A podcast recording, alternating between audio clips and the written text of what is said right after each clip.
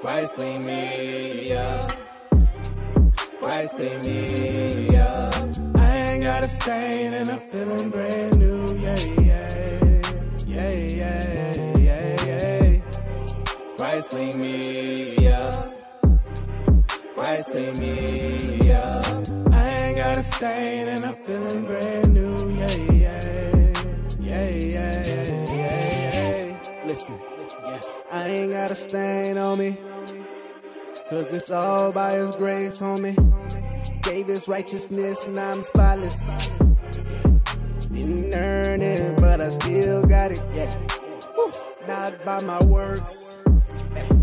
Yeah. Now I'm in his church. Yeah. Ain't nothing I could earn. Did it by his own. Yeah, you know I didn't deserve. Now I'm singing out.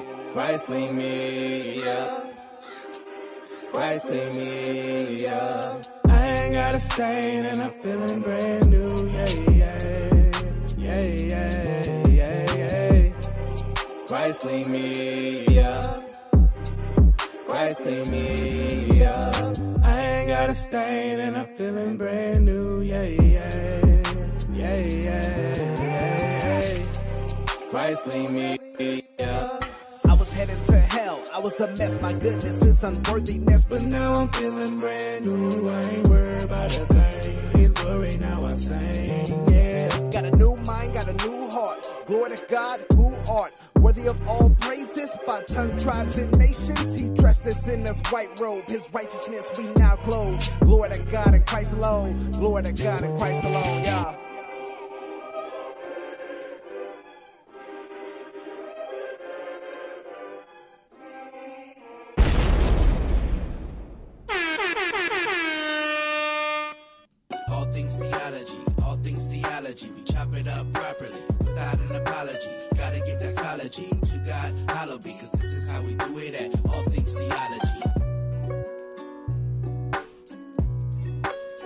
Yo, grace and peace, guys, and welcome back to another episode of All Things Theology. It's your host, K Dub.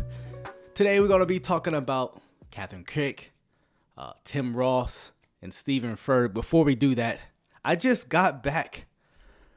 I just got back from Atlanta.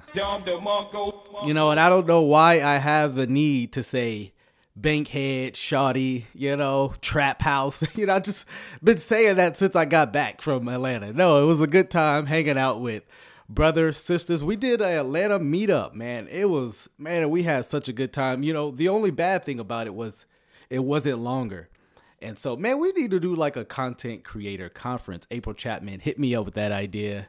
We were talking about it yesterday. And man, I think we should do that. Oh man, it would be such a good time. Speaking of that, speaking of hanging out with fellow image of God bearers, right? Image of God bearers, right? It is my assertion that many people fundamentally misunderstand the image of God and what's that what that entails. Allow me first and foremost to explain briefly in brevity Although, if you would like a fuller exposition on this topic, I highly recommend Created in God's Image by Anthony Hoekema. Check that out for your leisure, and you will be greatly blessed. But what is the image of God? We are created in God's image, right? We share, and I, I believe it largely has to do in what we share in, right? For a larger discussion, also uh, you know, do some study on what it means to uh, share in the communicable attributes of God, right? We share in some sense, although in a finite sense, not fully, with things like love. We can love because God loves. We can, um, you know, display some form of justice, and we we we desire that because God is just, right? A lot of what man desires, uh, I would say, all in, in in that which is good comes from God, right? Although at the same time, we need to recognize there has been a fall. So, though man is created in the image of God, that image is marred by sin. Can I get an amen to that? So, it is not full even in that comparison, but we also have to recognize that the image of God, there are some things that it will not uh, we share in, and that is called the incommunicable attributes of God, right? God is omnipresent. No one, no man that has ever existed is omnipresent. Uh, God is omniscient. No man is uh, uh, knows all things, right? Um, and so we have to keep that in in mind because if we don't keep that in mind, if we don't keep it in mind, what we will do is blend and blur the creature creator distinction. And man start to look a lot like God and God looks a lot like man. Why am I bringing this up? You may be asking yourself. Well, I saw a post, and if you follow uh, the All Things Theology page and the community tab, you keep up with those things, you saw this post that I'm going to be referring to. And so let's bring this up here and let's talk about it, right?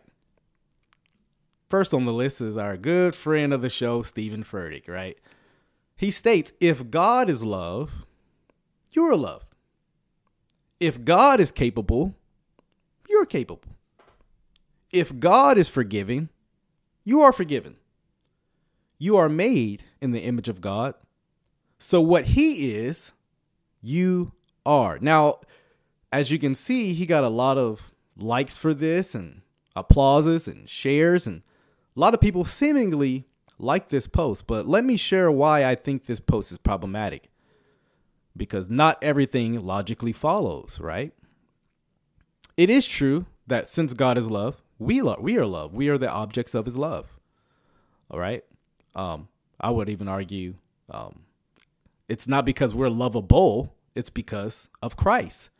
So we have to even d- distinguish that. Um, same with the forgiven, right? Yes, we are forgiven because God is forgiven, but because He completed His justice, His wrath has been satisfied. So there's so much that needs to be explained but the second one is very problematic because notice, if God is capable, you are capable. Well, not so fast, my friend. um, I'm not capable. I am totally dependent. And like I said, this starts to blur the lines between who's really uh, God in this situation. And we'll see more about this next phrase. It says, You are made in the image of God. Yes, that is true. Amen. Hallelujah. That is what the Bible clearly teaches from Genesis. So what he is, you are. Well, that's where the problem comes in. Because what God is, I'm not. I, I don't share in everything that God is.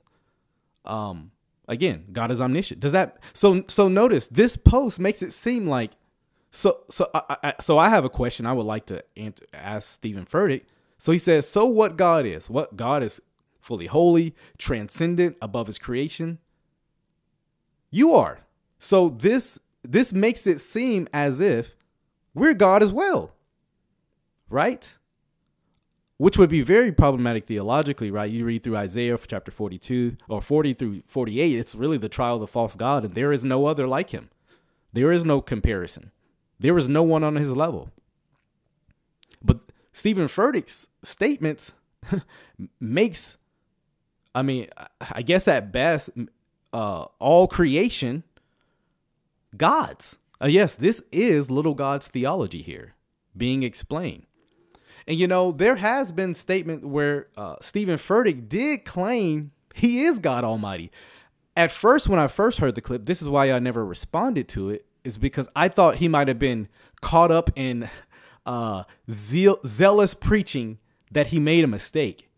But after seeing that after seeing that comment there, maybe it wasn't such a mistake after all. Me, I'm not in covenant with a person. I'm not in covenant with a political party. I'm in covenant with God Almighty.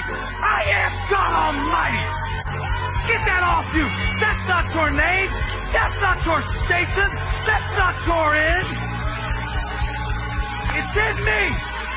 It's in me. So he is God Almighty. Again, he is what God is. Very bad theology. But Steven Furtick's bad theology, you know, it, it's it's just every sermon, right? Every sermon you can point out some of these bad things. Uh, I saw this clip on Twitter, which I thought was humorous, given what I'm about to play. You ever you ever heard someone preaching? They're preaching hard, and y'all don't hear me doing all that, right? all the theatrics and much modern day preaching, and the crowd uproars, and you listen to what actually said, and you're like, he didn't even say anything, right? Much of modern preaching is done in that manner. So let's play this, and you'll see exactly what I'm talking about here. This fellow named Trenton, I hope he's there right now, wrote me this week, and he serves at Lake Norman on A week. He serves, you know, Trenton. Trenton sent me a text. What meant the most to me is where he sent it from, sitting in a wheelchair with cerebral palsy. He said, Thank you, Pastor Stephen, for preaching about Gideon. And thank you for the song More Than Able, because it means a lot to me, because I'm disabled.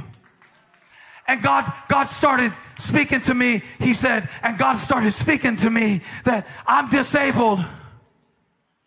But when you said go in the strength you have, and I'm sitting in this wheelchair listening to that word, I realize if you take disable and put go in front of it, help me preach this, Trenton.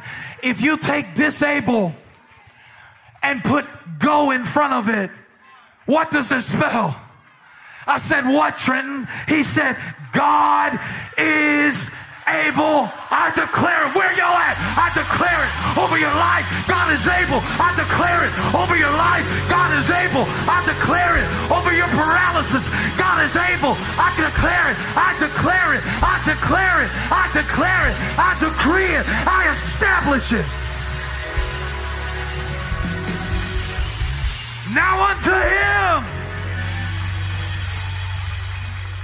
While he was decreeing, declaring, and establishing it, he should have used a bit of God given logic. You see how I made the connection there?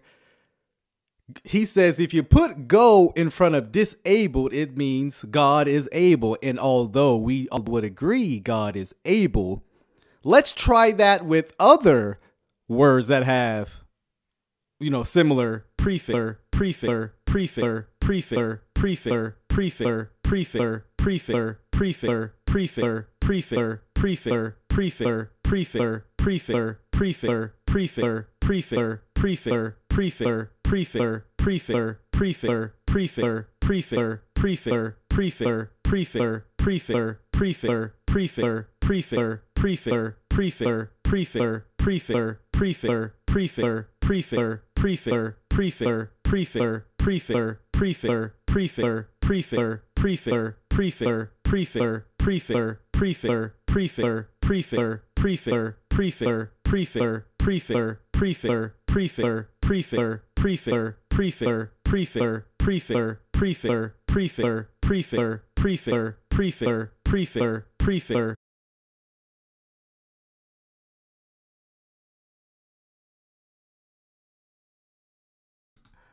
Can you hear me now? Hear me now. Man, I got I got to get this figured out.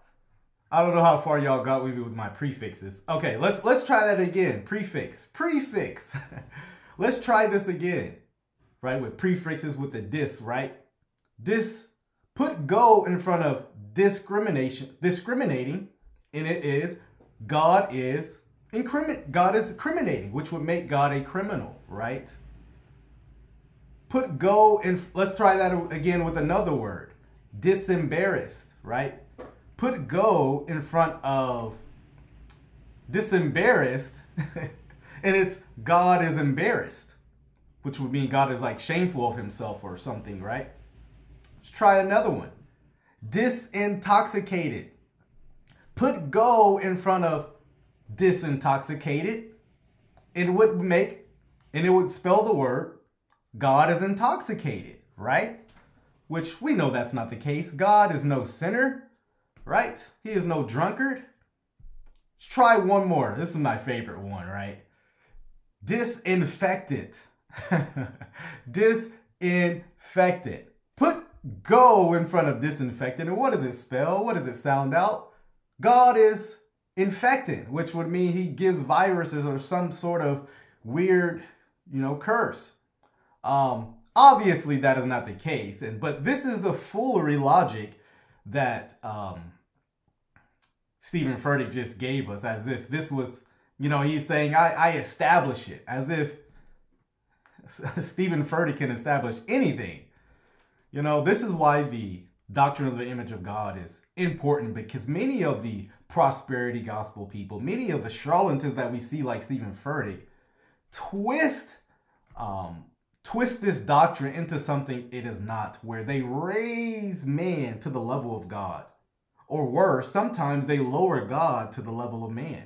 And you really can't see which is who. You know, I think of Kenneth Copeland and his theology, where, you know, he was talking about God having body parts and, you know, he, he, he's no bigger than us. They're just making God on our level, right? And so there's a theology that out there who wants to humanize God and there's also a theology that wants to deify man. So you have to be careful of that. Speaking of false doctrine, speaking of false doctrine and false teachers, you know, Kathryn Krick, she's a quite an interesting lady. Um, yeah, she, she's an interesting lady, you know, because every time. Every time I try to leave, something keeps pulling me back, me back. You know, I kind of stay out of the way of Captain Crick and I see this video where she's asking the question, is it wrong to expose false teachers? And so I was like, that's quite an interesting question to ask. Is it, or, or she asked the question, is exposing ministers biblical?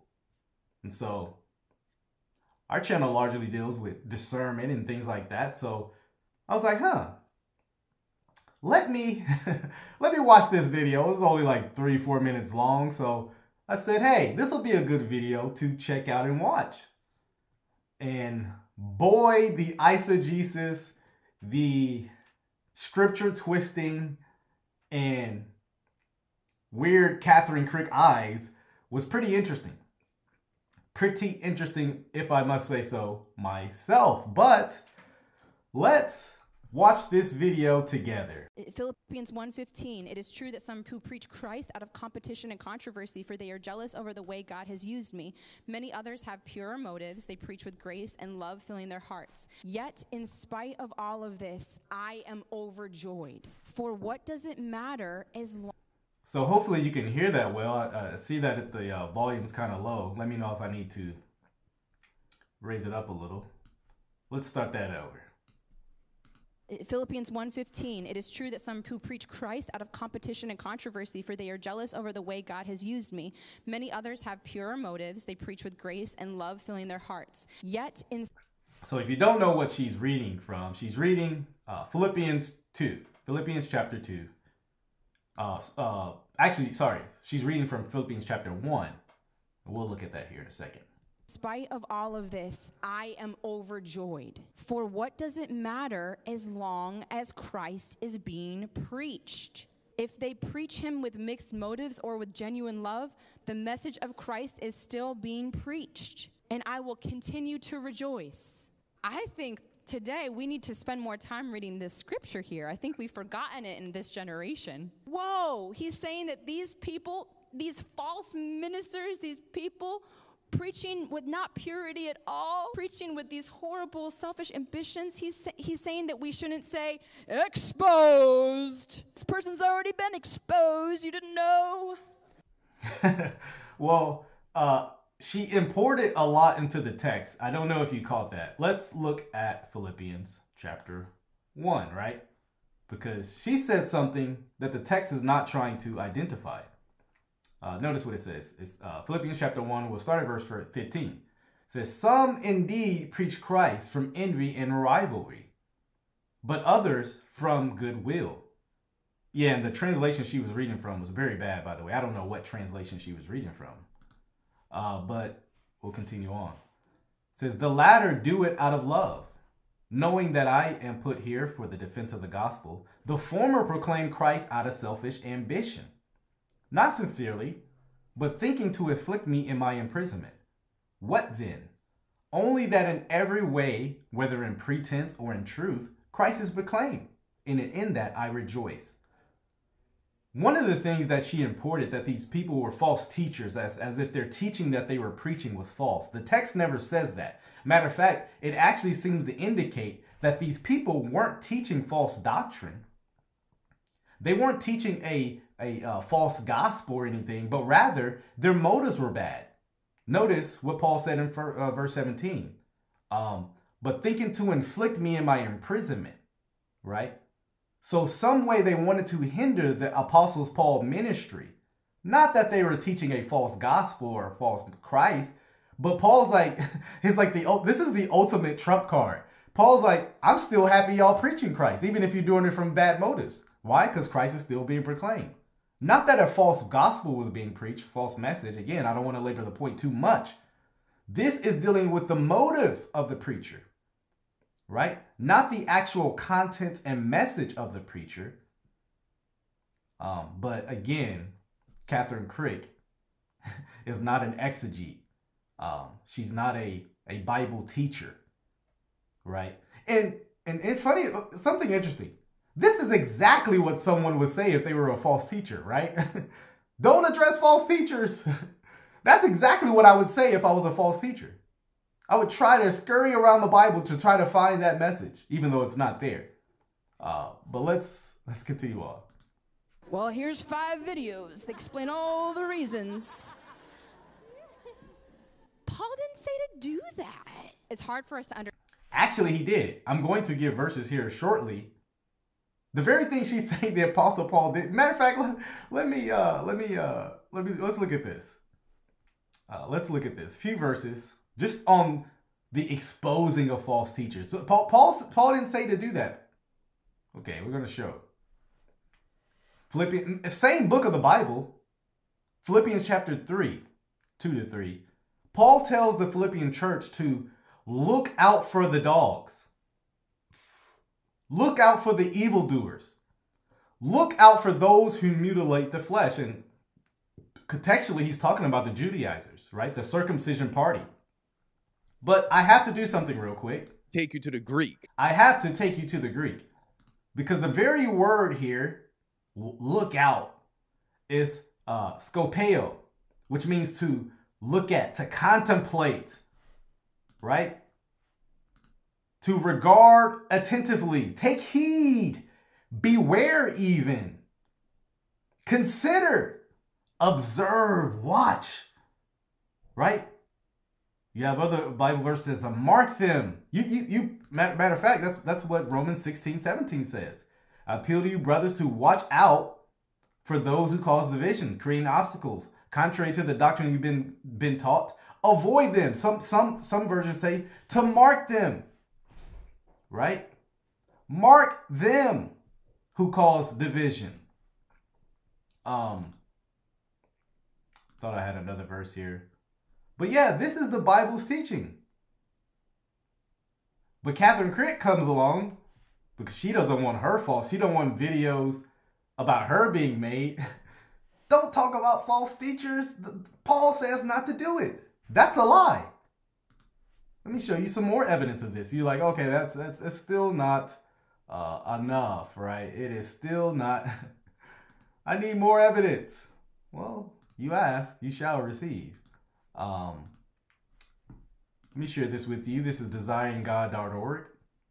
There's so much in the Bible that tells us to uh, expose false teaching. And matter of fact, certain false teachers being called out specifically. Demas, 2 Timothy 4.10 is being called out. Demas in love with this present world has deserted me. Paul calls him out specifically. Um, 2 Timothy 1, 115, Paul speaks about Phygelus and Hermogenes um, who deserted him, who turned away from the faith. Um, 1 Timothy uh, 1 19 through 20. Hymenaeus and Alexander are, are exposed as people who are rejecting the faith, right? Paul calls them out. A matter of fact, Hymenaeus is called out again with Philetus in 2 Timothy 2.17 to be these people to be silent, otherwise their talk will be spread like gangrene. But apparently, we're told not to do this, even though that was Paul's example. Didn't Paul say, imitate me as I imitate Christ? Christ called out false teachers. He was constantly calling out the, uh, the Pharisees and their religious leader, leaders. So anyone coming telling you the Bible doesn't do this, one, hasn't read the Bible, or two, is clearly distorting the Bible, right? Um, and so her message is one that is not biblical. Every New Testament book deals with false teaching outside of Philemon, right? Every New Testament book deals with false teaching and, and dealing with false teachers.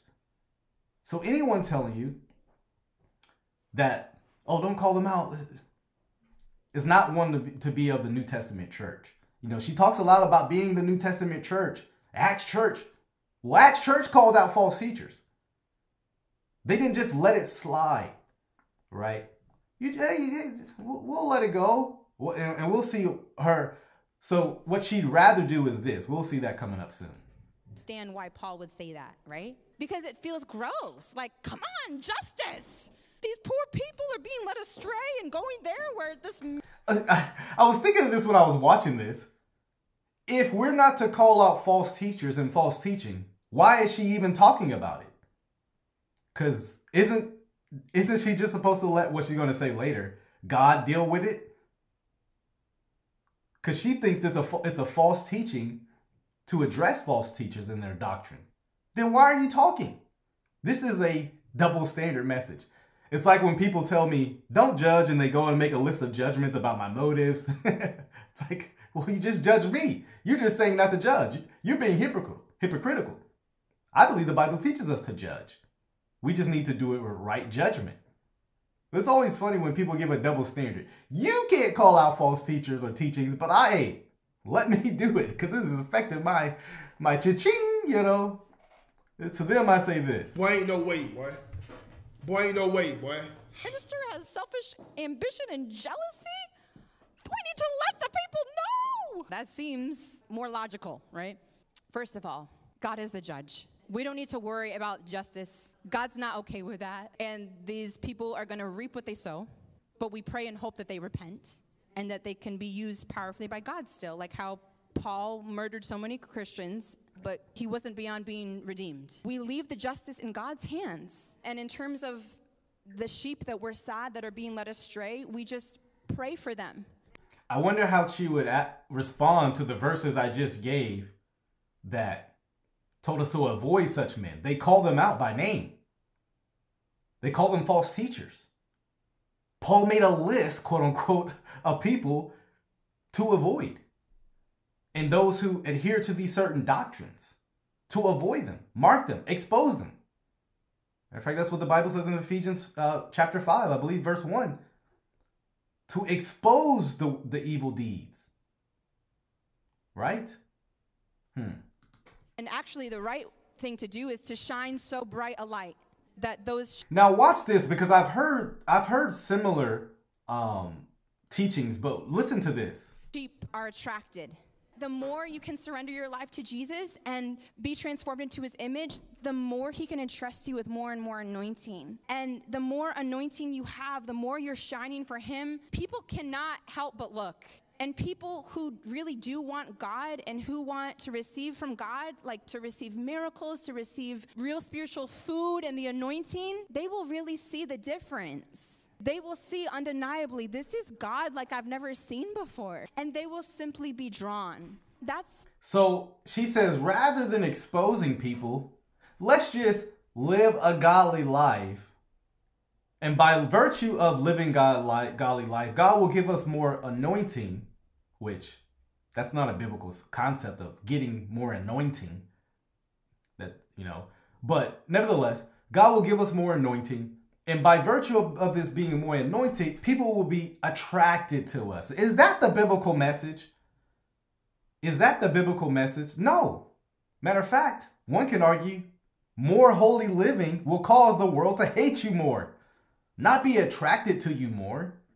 The world is going to hate us. A slave is not greater than his master. If they hated me, they'll hate you, Jesus said. Not be not be attracted to you so much. That no, there's nowhere in the Bible that it says that. But Kathryn Krick gives you a a counter gospel message, a counter Christian message. Right? This is a counter Christian message. It's not only not what the Bible says, she's promoting something uh, else. Right? Very interesting how it's supposed to be. That if we see people with wrong motives, it's not our job to be the judge. That's God's job. It's not our job to gossip, to slander, to speak bad about this person, about this ministry. But our job is simply to rest, let God handle the Justice Department. Let that's not even what Paul is saying either. Because in the in the text, Paul actually calls out certain people with bad motives. So it's not that you can't even call it out. Paul is, is doing two things calling out their evil motives, but hey, they're still preaching Christ, so I'll still be thankful for that. He's not ignoring it. He's actually dealing with it and actually still being thankful to God that a gospel message is going out. We do not do that with false teachers. We're not thankful for false teachers that, oh, at least Jesus is being preached. You know why? Because it's a damnable message. A false gospel will send people to hell just as quick as atheism will, just as quick as a false religion will. Right?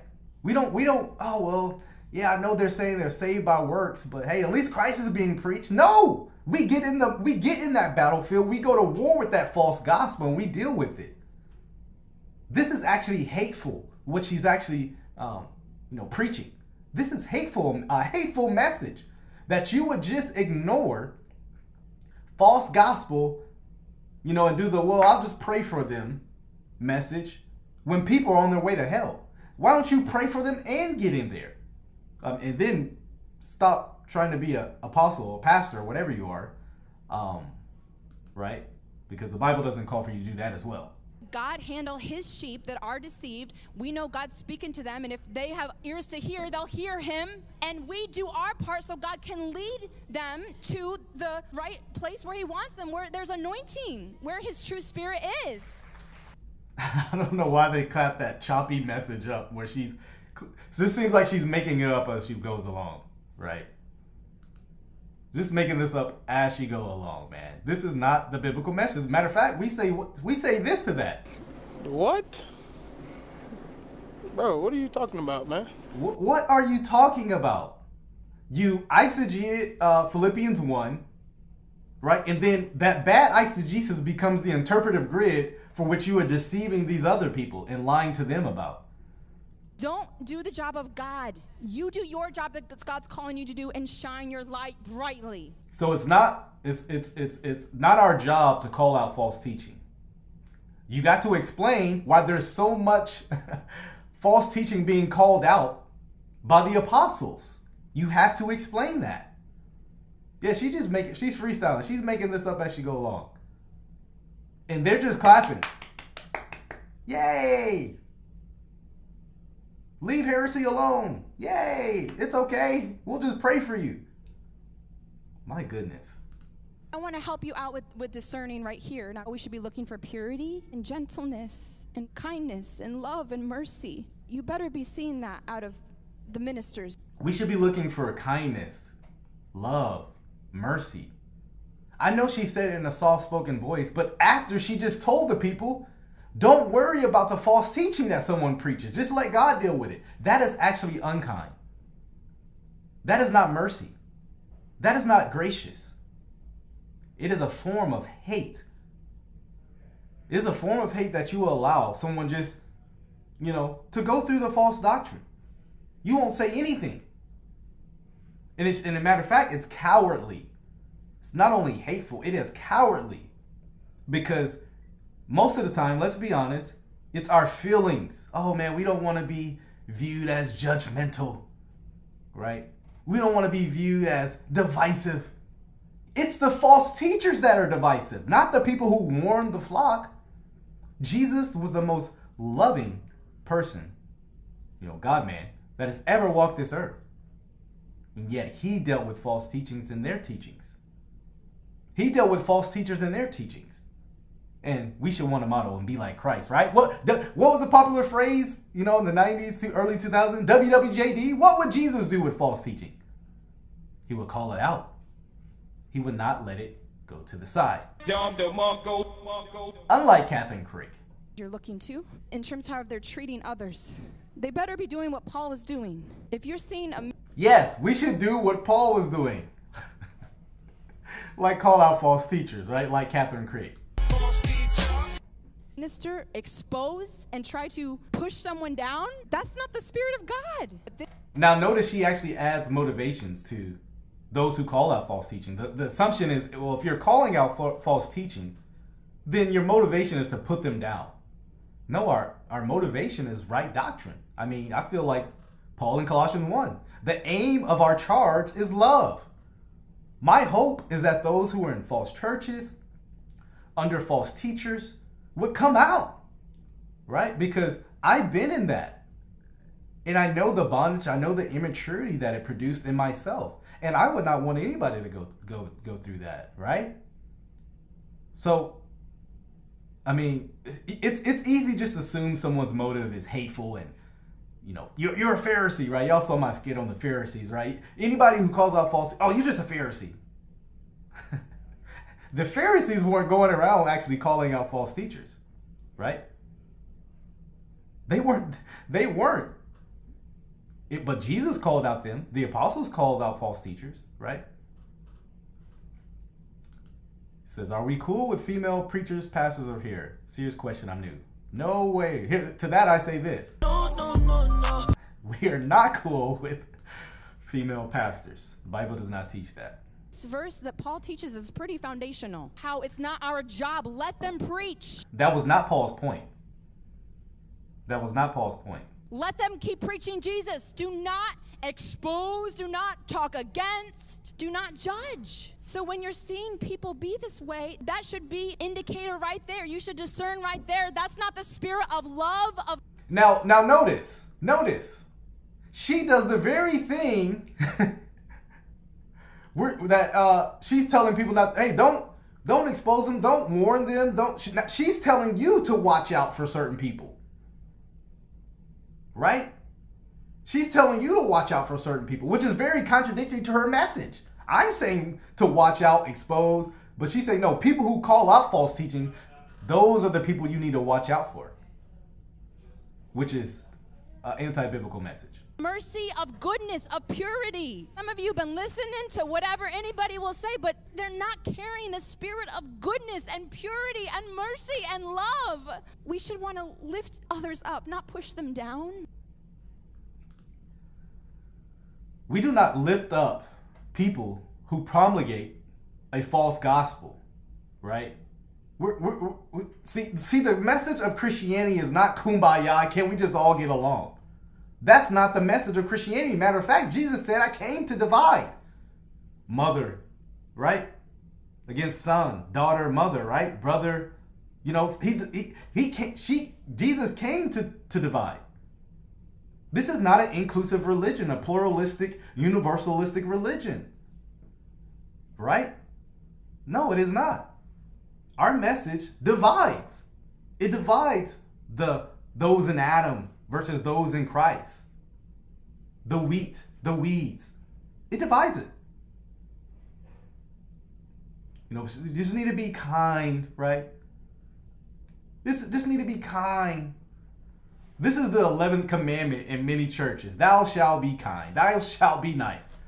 Right? And anybody who isn't perceived as nice is a Pharisee or uh, you know, judgmental, right? And some some religious, right? Right? You, we all we've all heard that. Anybody who's called out false teaching, you've seen it on this channel. Look at the comments. Sometimes look at the chats. right? People will call you religious, a Pharisee, all sorts of unbiblical categories because they don't like what you're saying that the Bible absolutely teaches. Yeah, Lawrence. She's basically saying, let people lie on God and you don't say, you don't dare say anything to correct them. Yeah. That's exactly what she's saying. You know? Um, um, um, Kathryn, what about this? What about people who commit false prophecy? Right? What about people who commit false prophecy? You know, um, because the Bible tells us how we are to deal with false prophets who come in the name of Lord Jesus, lying on behalf of God, by the way. But I would be curious if she was consistent, what should she say? You know, because funny enough, if people started lying on her name, I bet she'd be more zealous to defend that, but not the name of God. Very interesting. Very interesting. Now, old Tim Ross, man. You know, Every time I try to leave, something keeps pulling me back, me back. I tell myself I'm going to leave old Tim Ross alone. And every time I tell myself that, you guys send me a video. Disturbing, highly disturbing. but nevertheless, I've been meaning to get this for over a week, but you know, as many you know, I was on vacation, and so I said, hey, I'll I'll let it breathe. And while I was gone, I just see all kinds of videos popping up about it. I was like, wow, people really uh, are troubled by this, and I was glad to see it. I was glad to see that this was disturbing to many people. Um, wow, yeah. I saw this video, this sermon called Qualified to Multiply. And in this sermon, Tim Ross takes the uh, the parable of Jesus, right, multiplying the fish and bread, right? And he turns this parable how on Jesus multiplying, which I believe just shows that Jesus is divine, right? That really just shows that he's the sufficient, he's creator, right? He is able, right? But nevertheless, Tim Ross takes this sermon about that and he turns it into how you can multiply your financial wealth. Um, that is not what the sermon is about. But there are some interesting points that I want to play. I'm not going to do a whole sermon review, right? But nevertheless, nevertheless, let's check this out right here. Trying to break a generational curse and establish a generational. We're going to break the curse of poverty. We're going to break the curse of a scarcity mentality. You will be blessed. You will have money. You Now, notice for Tim Ross, blessing is is, is, is, uh, equal with having money, right? Is that the biblical message that you're blessed just by virtue of having money? Uh, absolutely not. Absolutely not. That is not the biblical message. And if you listen to this this sermon, it was all about how you can be, have riches. But no gospel in this, no, no no exalting of Christ. This was it was a very bad, very bad message.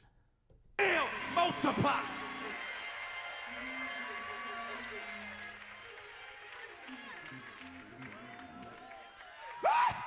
Jesus.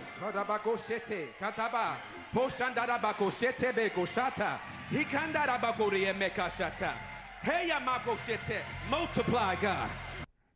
I guess that means multiply God. He has the gift of tongues and interpretation. By the way, that was not biblical tongues. That was just a lot of um, baby talk, I guess, but that's not biblical tongues.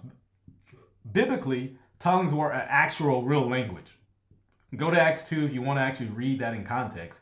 But that has nothing to do with tongues. It's just foolery.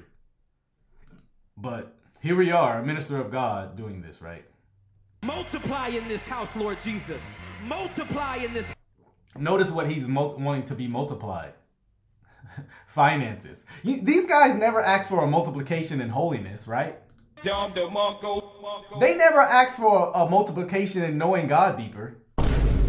It's always about money at the end of the day. Lord Jesus. Multiply in the hearts, Lord Jesus. Break a spirit of per, per, per- poverty, Lord God. Break And by the way, poverty isn't necessarily a curse. the apostles were poor.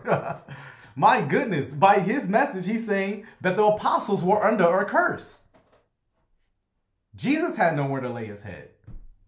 My goodness, this is terrible. Spirit of scarcity, Lord God. Let the people of God believe for more. Do more in Jesus' name. You know, it's almost as if you slap Jesus' name on it, and then that's good enough for a Christian message, right?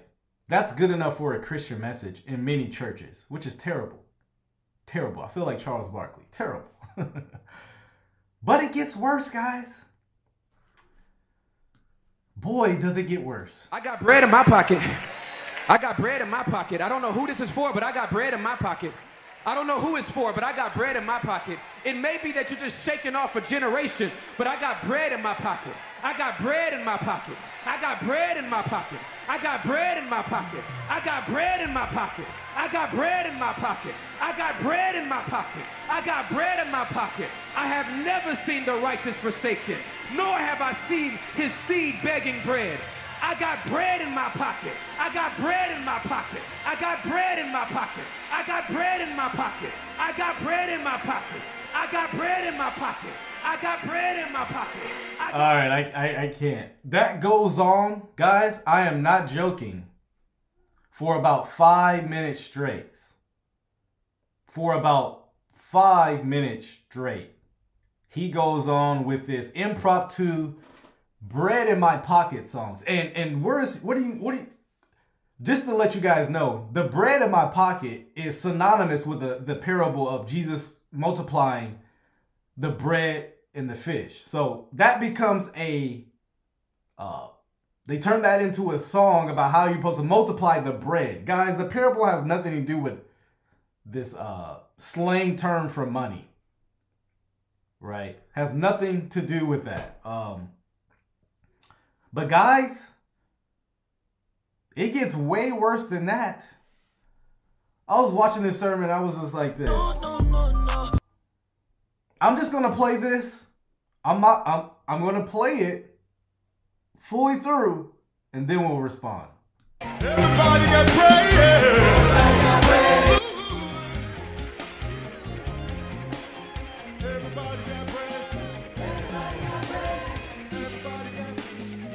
The enemy did to a generation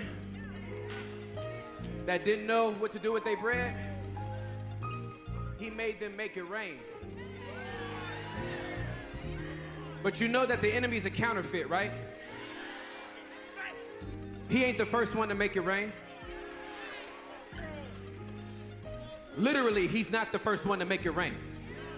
I could take you to Genesis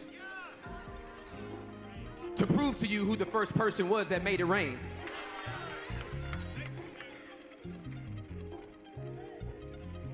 But scripture said that manna came from heaven.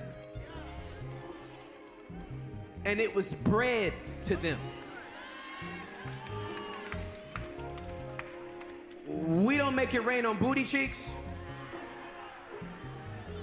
We don't make it rain on strippers. We only reverence one stripper, and that's the one that took off glory to put on humanity and then get butt naked on a cross to die for both you and me. The only stripper I'm in love with is Jesus.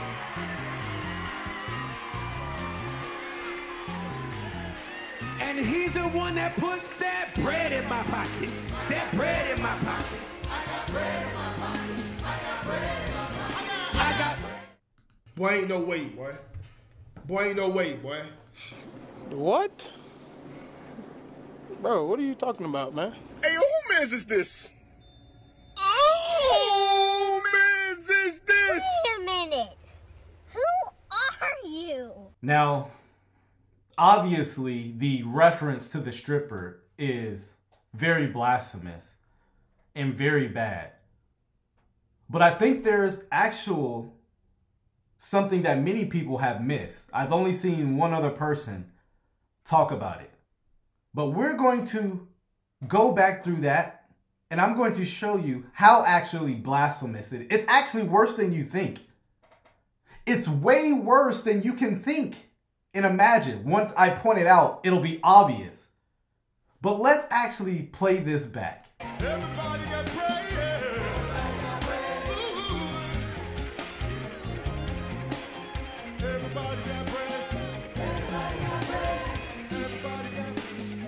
What the enemy did to a generation that didn't know what to do with their bread? He made them make it rain. Now, this is obviously a reference to what he's going to mention later about strip strippers. And so apparently God is making it rain, just not in the club. Right. So that point was problematic too. But let's continue. But you know that the enemy's a counterfeit, right? He ain't the first one to make it rain. Literally, he's not the first one to make it rain. I could take you to Genesis to prove to you who the first person was that made it rain.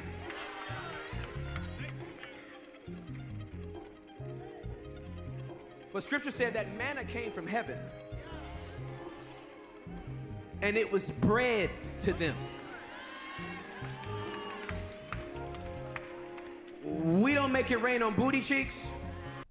No, no, no, no. You know, Transformation Church has a weird fascination with talking about sexual features a lot.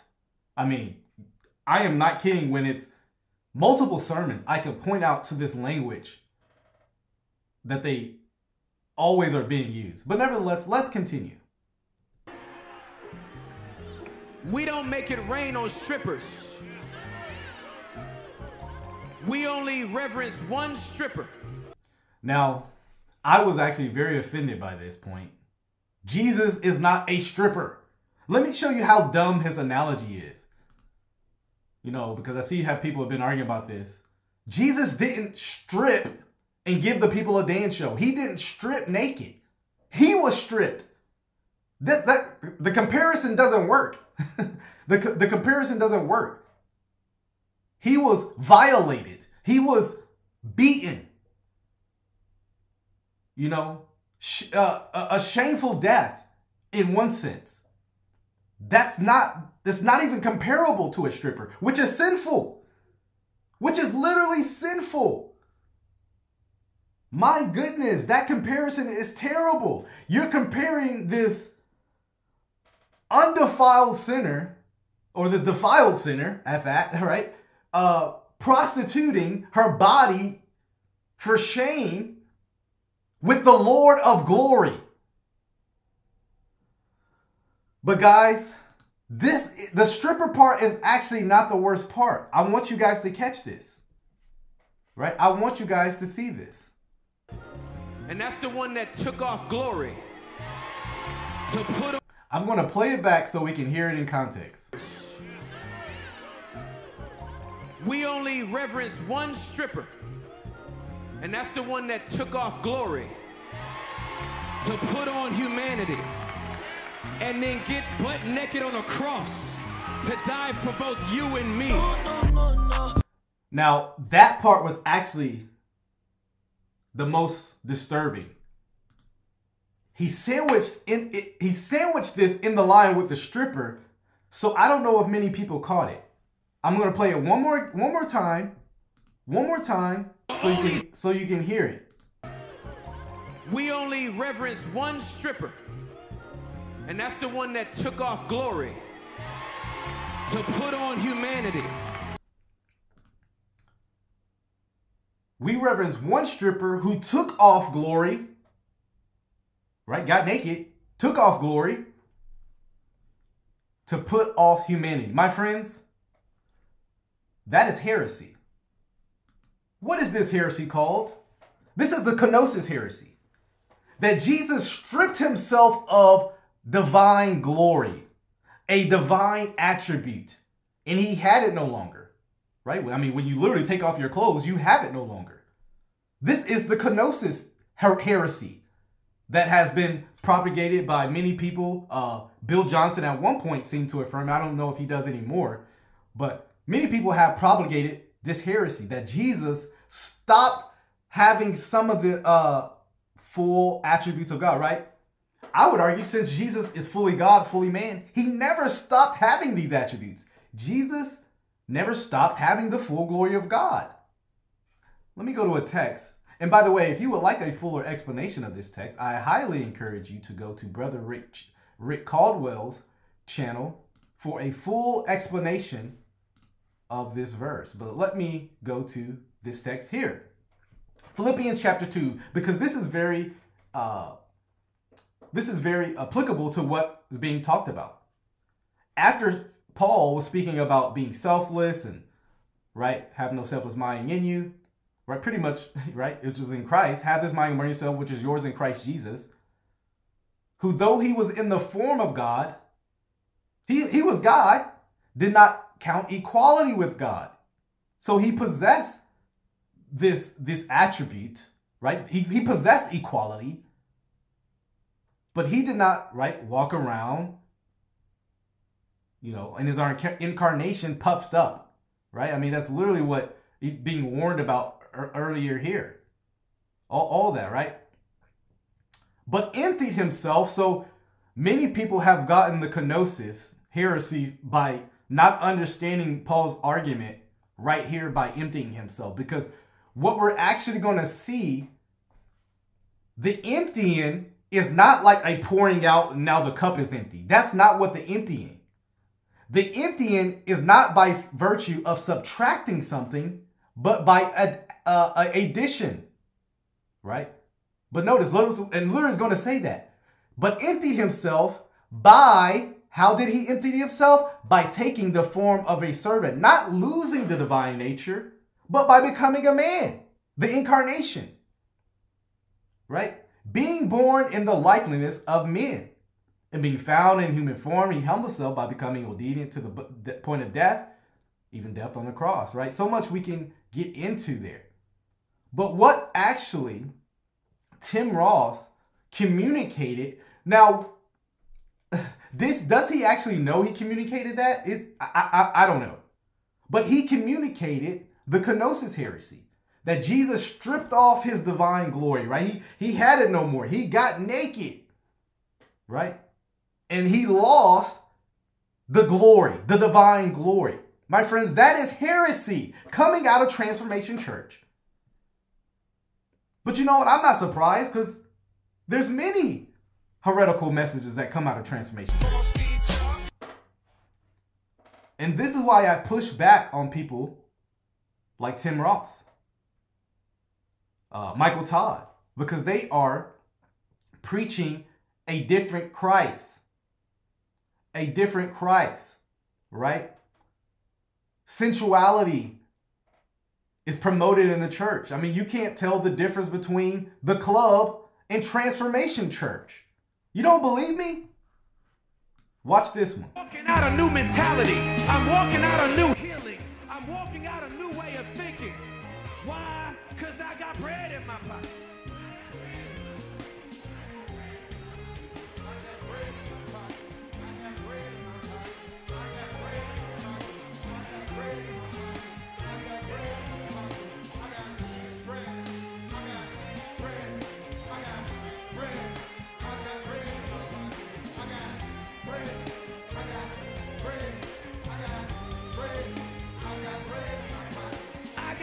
bread in my pocket. I got bread in my pocket. I got bread in my pocket. I got bread in my pocket. I got bread in my pocket. I got bread in my pocket. I got bread. I got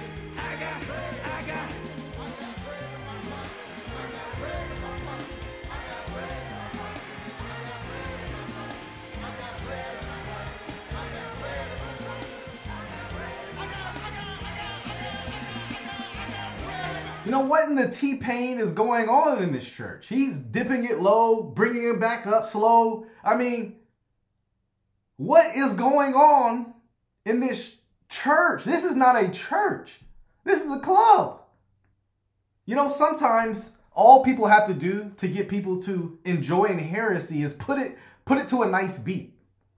Put it to a catchy tune, right? Put it to a catchy tune and make it sound good, right? And people will, yeah, they, they, they just jigging and dancing. And I have no problem with dancing. I have no problem with dancing. But what are they dancing for? Although I would say you probably shouldn't dip it low in church, but nevertheless, even the zeal for dancing was over false doctrine that was literally just spread in their face two seconds ago. Two seconds ago, this man's talking about Jesus stripped off his glory. His favorite stripper is Jesus. and they're up there just having a good time doing the Dougie and all excited about that. Some man told them he, they can have more bread in their pocket and they're excited about that. Guys, in these churches, if you actually preach the gospel in there, many of these people would fall asleep. Because they're so used to being entertained by this kind of preaching that true biblical preaching to them is boring.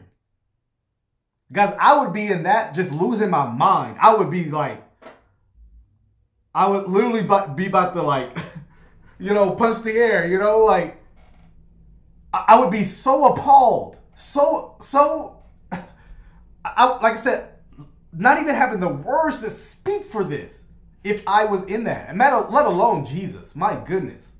I see why Jesus flipped tables in many churches. I see why he did in the Bible. And he would be doing it today in these churches because they make a mockery of our Lord Jesus Christ. And we'll say, You're getting riled up, you're getting, you're getting passionate. Yes, I am. Because my my Lord, my king, my sovereign king was just blasphemed inside a transformation church by comparing him to a stripper. By saying he he threw off his glory, he stripped off his glory. I yes, I am riled up about that. I am passionate about that. It, it is frustrating. I mean, we already have to deal with false teachers and heretics, and then, I mean, I, I saw where an unbeliever was like, see, this is why I don't go to church. And it's like, a part of me is like, I understand. but then I have to tell that person, that's not the church. That is not the church. That is not our God. That is not representative of Christianity. This is cultish. This, no, no Bible. Yeah, he gave Bible in the beginning, but out of context. He twisted up the parable, went to John 6, twisted that up, and then only to give you bread in my pocket theme song, a little jingle. Jesus compared to a stripper? My goodness.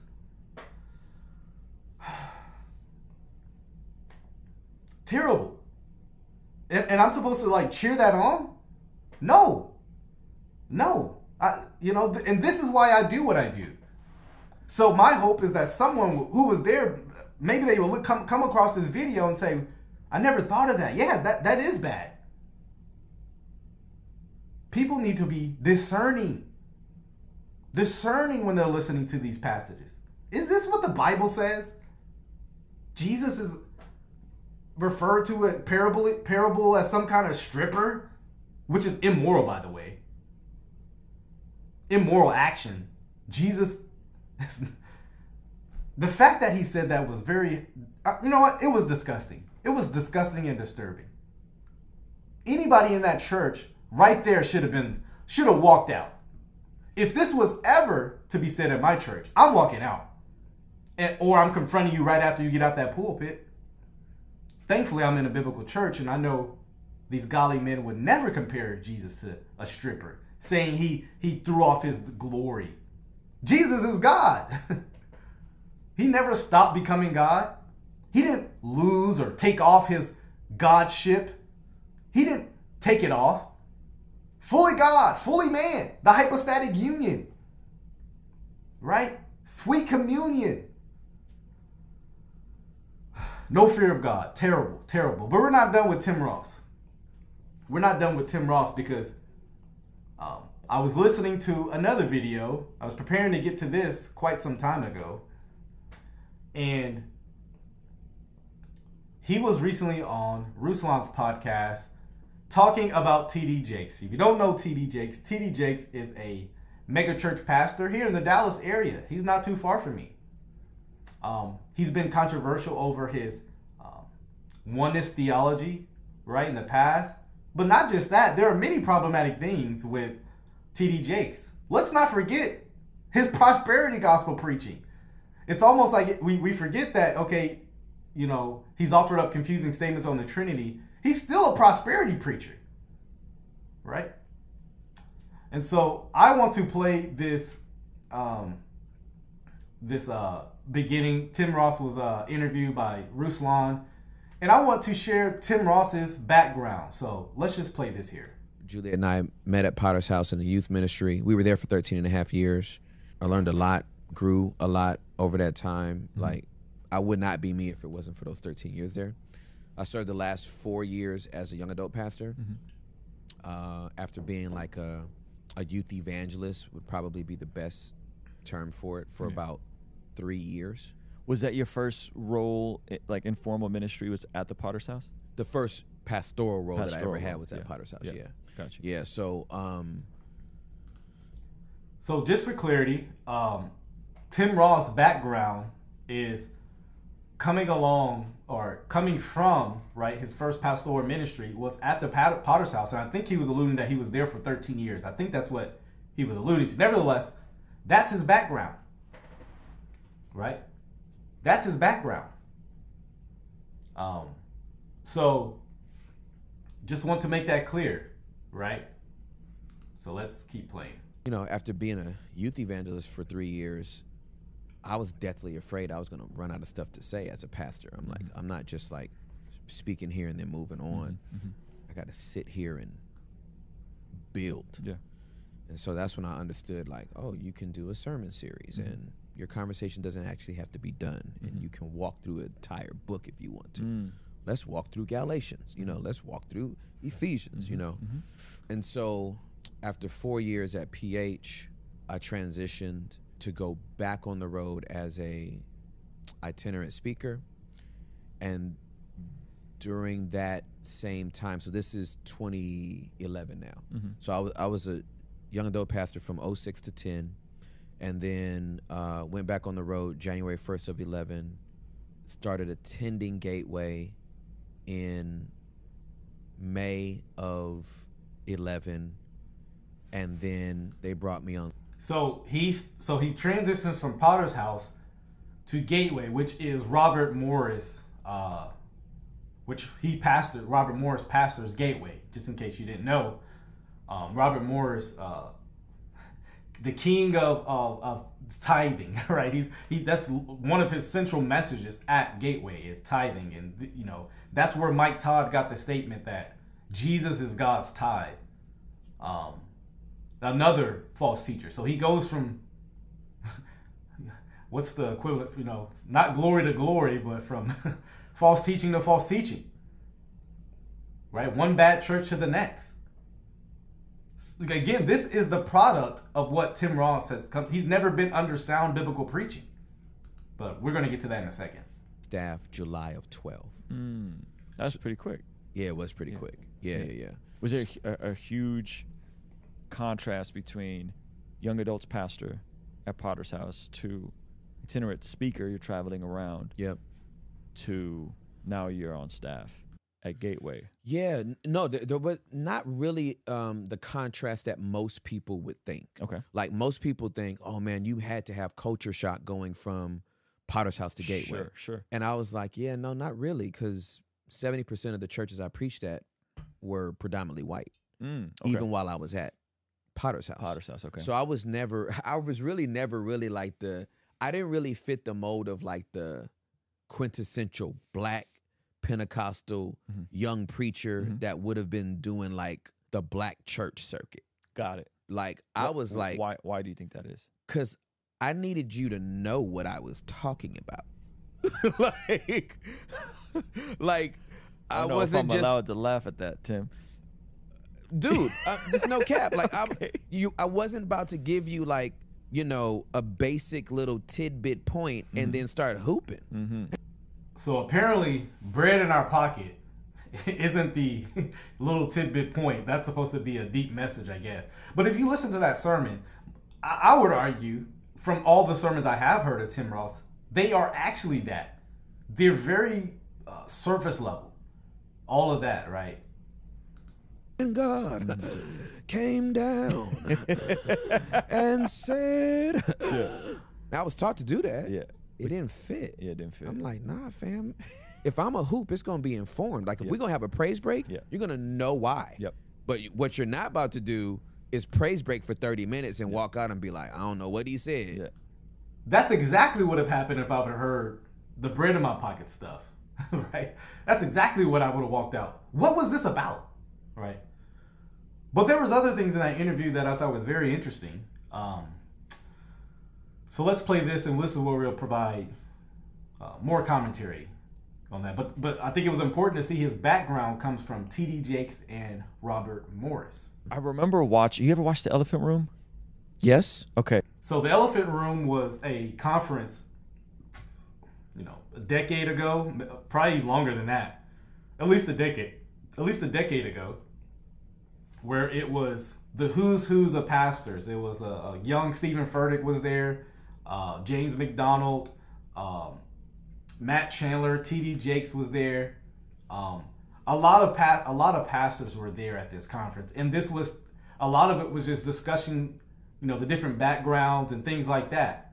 And so, um, so yeah, uh, maybe one day I'll have to. Uh, I, I, thought about doing this, uh, discussing. Yeah, Mark Driscoll was there. Um, I, I, think it'd be interesting to look at some of those uh, little sessions. Maybe maybe one day. I don't remember which episode it was, but it was either Jake's or another gentleman they had on that said this really interesting point. And he said, the biggest difference between the black church and the white church is that the black church doesn't have the luxury to argue and fight over theology in all the particulars about the areas we disagree in because there was a season where the black church just needed to survive. Oh, for sure.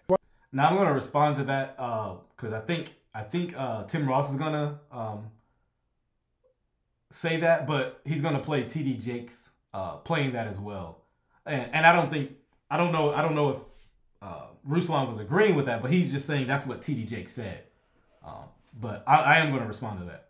I think that fellowship is easier, and you hit this over dinner, and it. Uh, so there, this this this is the clip of TD Jake saying that. So so here you go It's insightful. Well, well, well. First of all, uh, as a minority, and and the world with which I have influence is not only African Americans; it exceeds far beyond African Americans.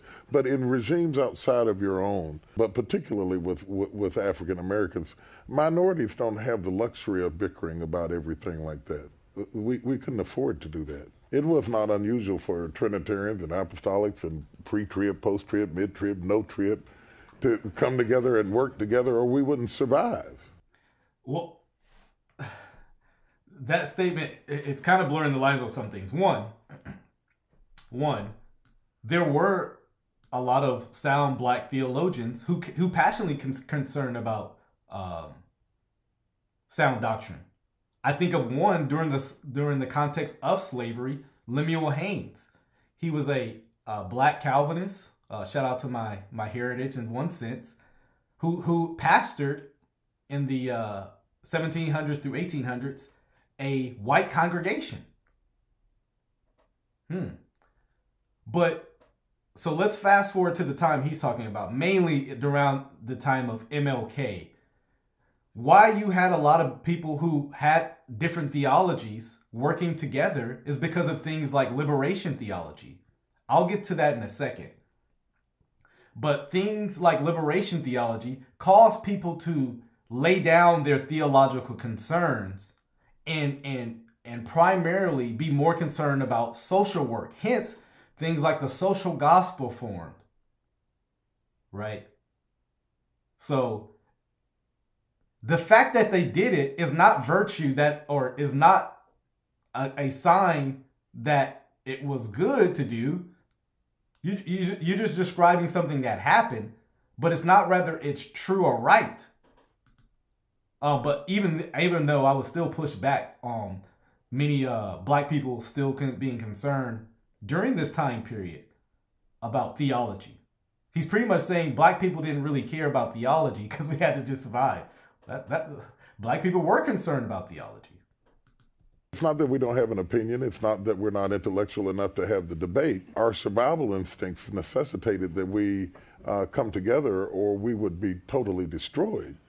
And so, if we were going to get anything accomplished in the earth, we, we have to have some camaraderie that crosses over barriers where you seemingly are trained to esteem your principles above people. We tend to be trained that, that reflecting Jesus' love is loving what Jesus loved, which is people.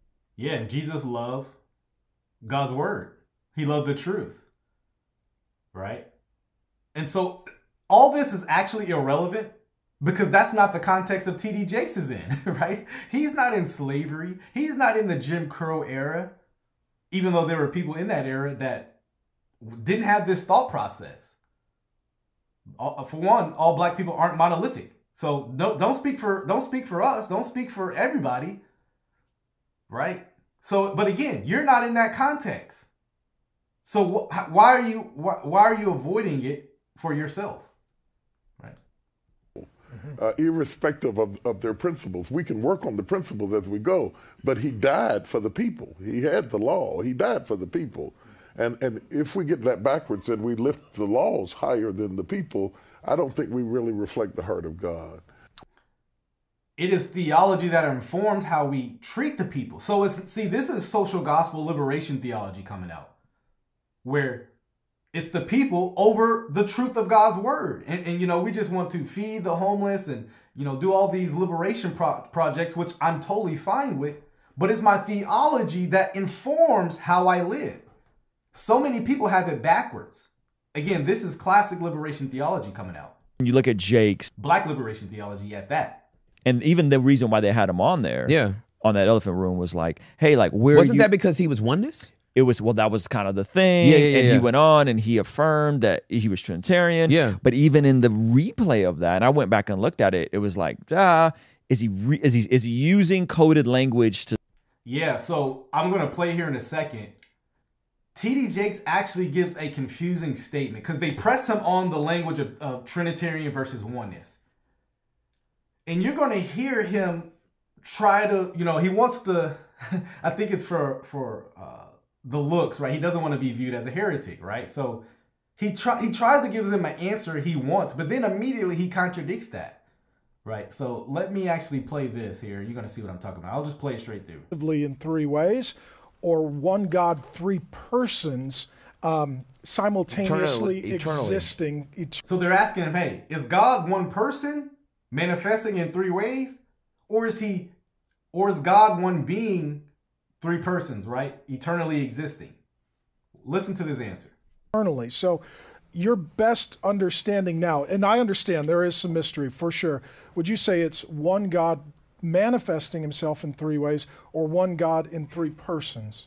That I, I believe that, that neither one of them totally get it for me, but I think the latter one is, is where I stand today. One Uh, God, three persons? No, one God, three persons. One God, three persons. And and here here is why I am there. I don't, I'm not crazy about the word persons. And this is most people who know me know that that is really my doctrinal statement is no different from yours, except for the the injection word of manifestation. manifest inst- manifest instead of persons, which you describe as modalists, and I describe as Pauline. When when I read, So I'll, I'll stop it there. So they asked him about the Trinity, and it seemed at first he was saying, "Yeah, yeah, I'm, I'm more there. I'm, I'm right with you." But then he says, "Well, actually, I'm not actually comfortable with the term persons when describing, you know, God, which you know, the Trinitarian position." But he's comfortable with the term manifestations. I'm going to show you that because someone says, "Where is he today?" Ask and you shall receive. Look at this. This is T.D. Jake's doctrinal statement. This is the Potter House. If you can see here, um, Bishop T.D. and Miss Serita Jake's belief statement right here. The church, Potter's House. There's no question. This is his website, pottershouse.org. Belief statement right there. Right? Look at the section on God. He's not comfortable with the term persons, but he will use manifestations. Listen to this. It says, There is one God, creator of all things, infinitely perfect, and eternally existing in three manifestations Father, Son, and Holy Spirit. Now, if anybody knows anything about the controversy over Trinity versus oneness, this is actually classic oneness, Sabellian, uh, modalistic terminology. Right? Mo- this is this is classic modalistic terminology.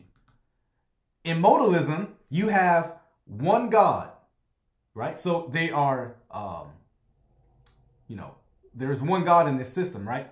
One God, but this one God, he reveals himself, and by one God, I mean one person of God, reveals himself in three different ways. Uh, father, at some points in human history, it is the Father. Then the Father manifests, uh, reveals himself in another way, the Son, right? So during the incarnation, the Father manifested himself into the Son. And during the uh, the rest of redemption history, which would seemingly be now, the uh, Son is revealing himself as the Holy Spirit, but it's the same person doing that. That is much different than the Trinitarian position. One of the huge problems with oneness or modalism is that you actually don't have an eternal Son or eternal Spirit for that matter. But the Bible says we have an eternal Son. There are major problems with modalism. And funny enough, if you watch the Elephant Room, T.D. Jakes actually admits to it. Like at Jesus' baptism, you have all three present there. You have the, the Father speaking from heaven. The Spirit descends on, on down like a dove, and then you have Jesus being baptized in the water. T.D. Jakes admitted that, hey, that's a troubling passage for my, my tradition, right?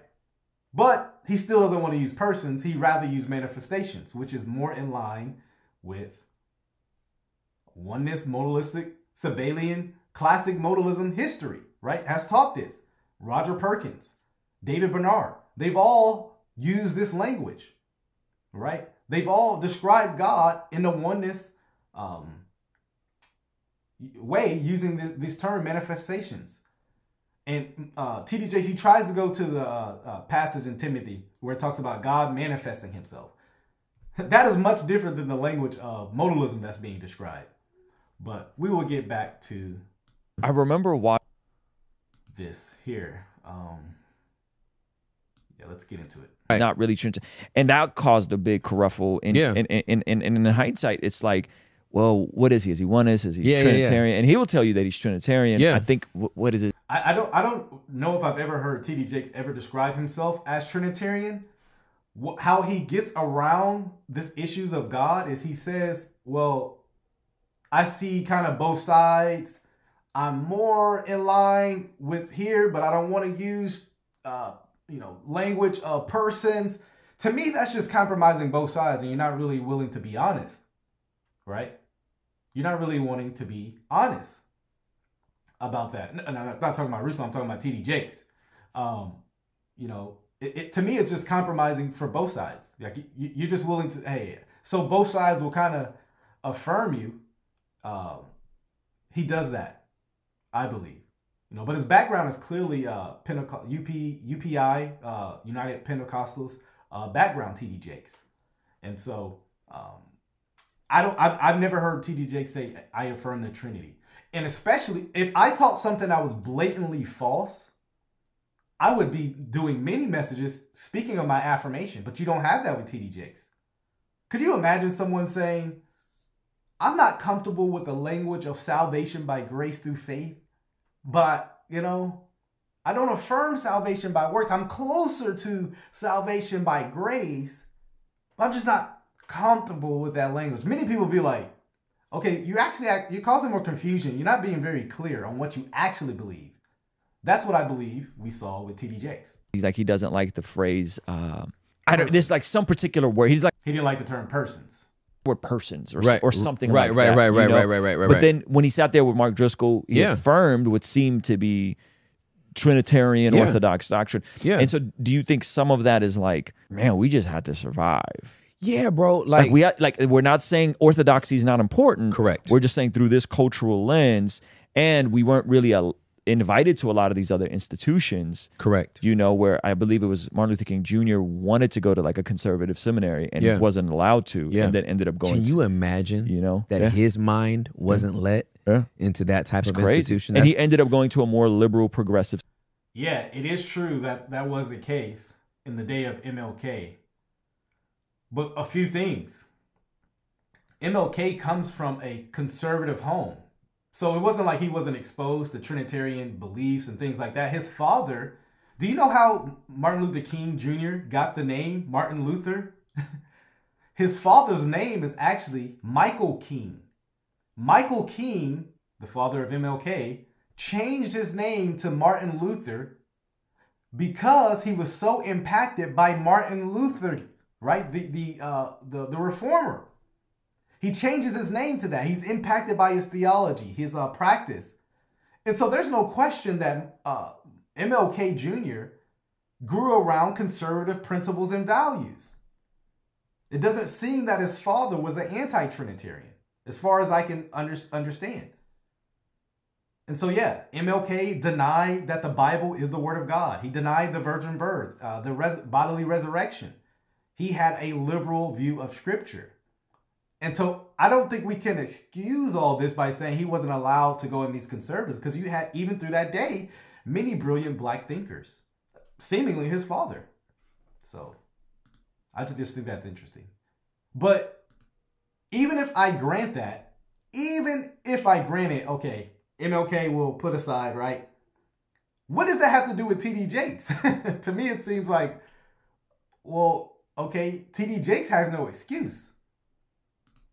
Seminary, which Yeah. seemingly formed some of his theology. Yeah. You know. Yeah. So so that is historically accurate. I think the African American church historically was a community born out of necessity. Mm.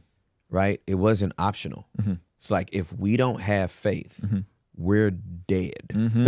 like we're going to die. We're going to break down mentally, spiritually, emotionally, physically, Mm-hmm. maritally. You name the Lee, bro. We were we were in that. Mm-hmm. So so I think that's I think that's very accurate and even as it has progressed today, it's like yeah, like like the whole time like when when Bishop Jakes first got to uh, Dallas, Mm-hmm. his Wednesday night Bible studies had 5,000 people.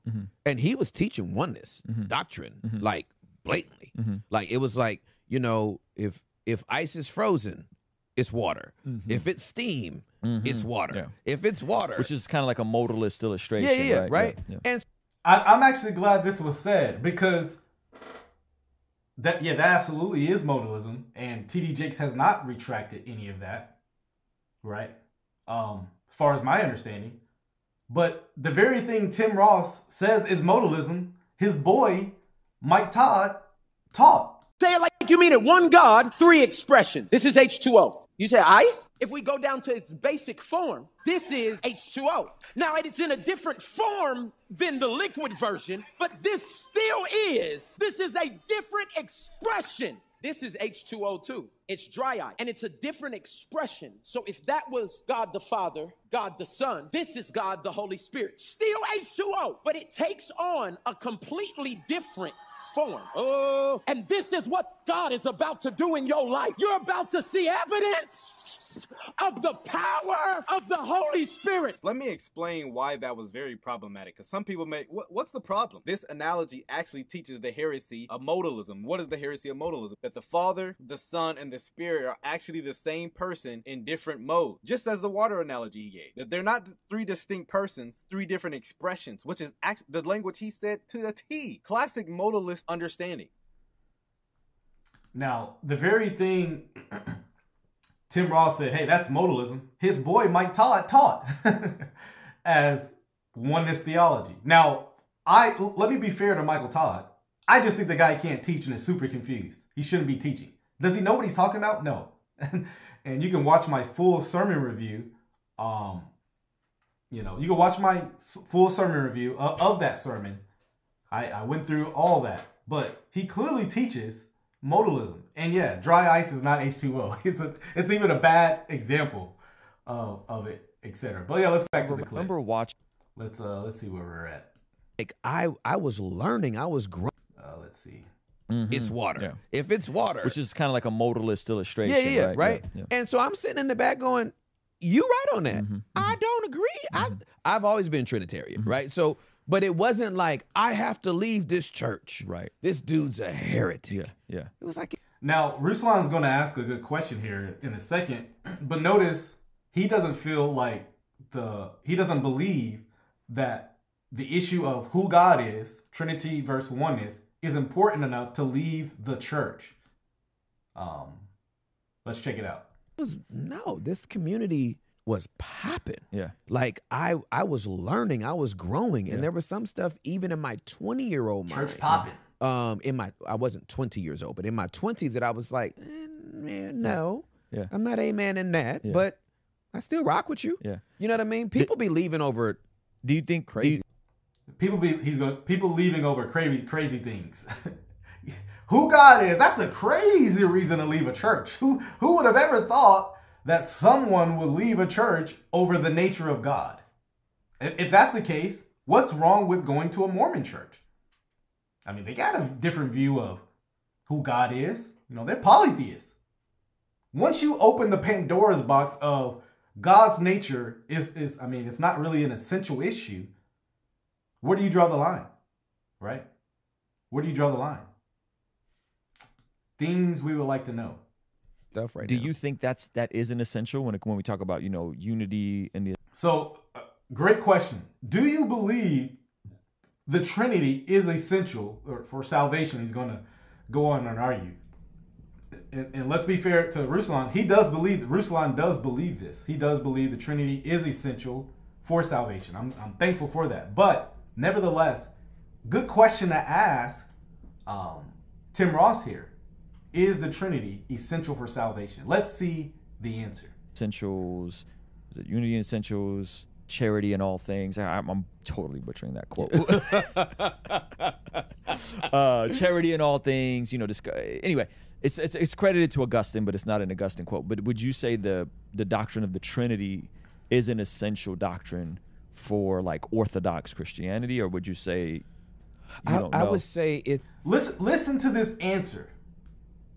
Listen to this answer. Is the Trinity essential for for orthodoxy? I mean, let's see if we hear a positive actual answer. Christianity, or would you say you I, don't I would say it's a. I feel better. I feel better. No, I mean, notice the uh, the the just the appeal right now. It's, we we're not we're not really asking how you feel about it. We're just asking your beliefs, your your doctrinal beliefs about it. with the Trinitarian perspective and doctrine. Yeah.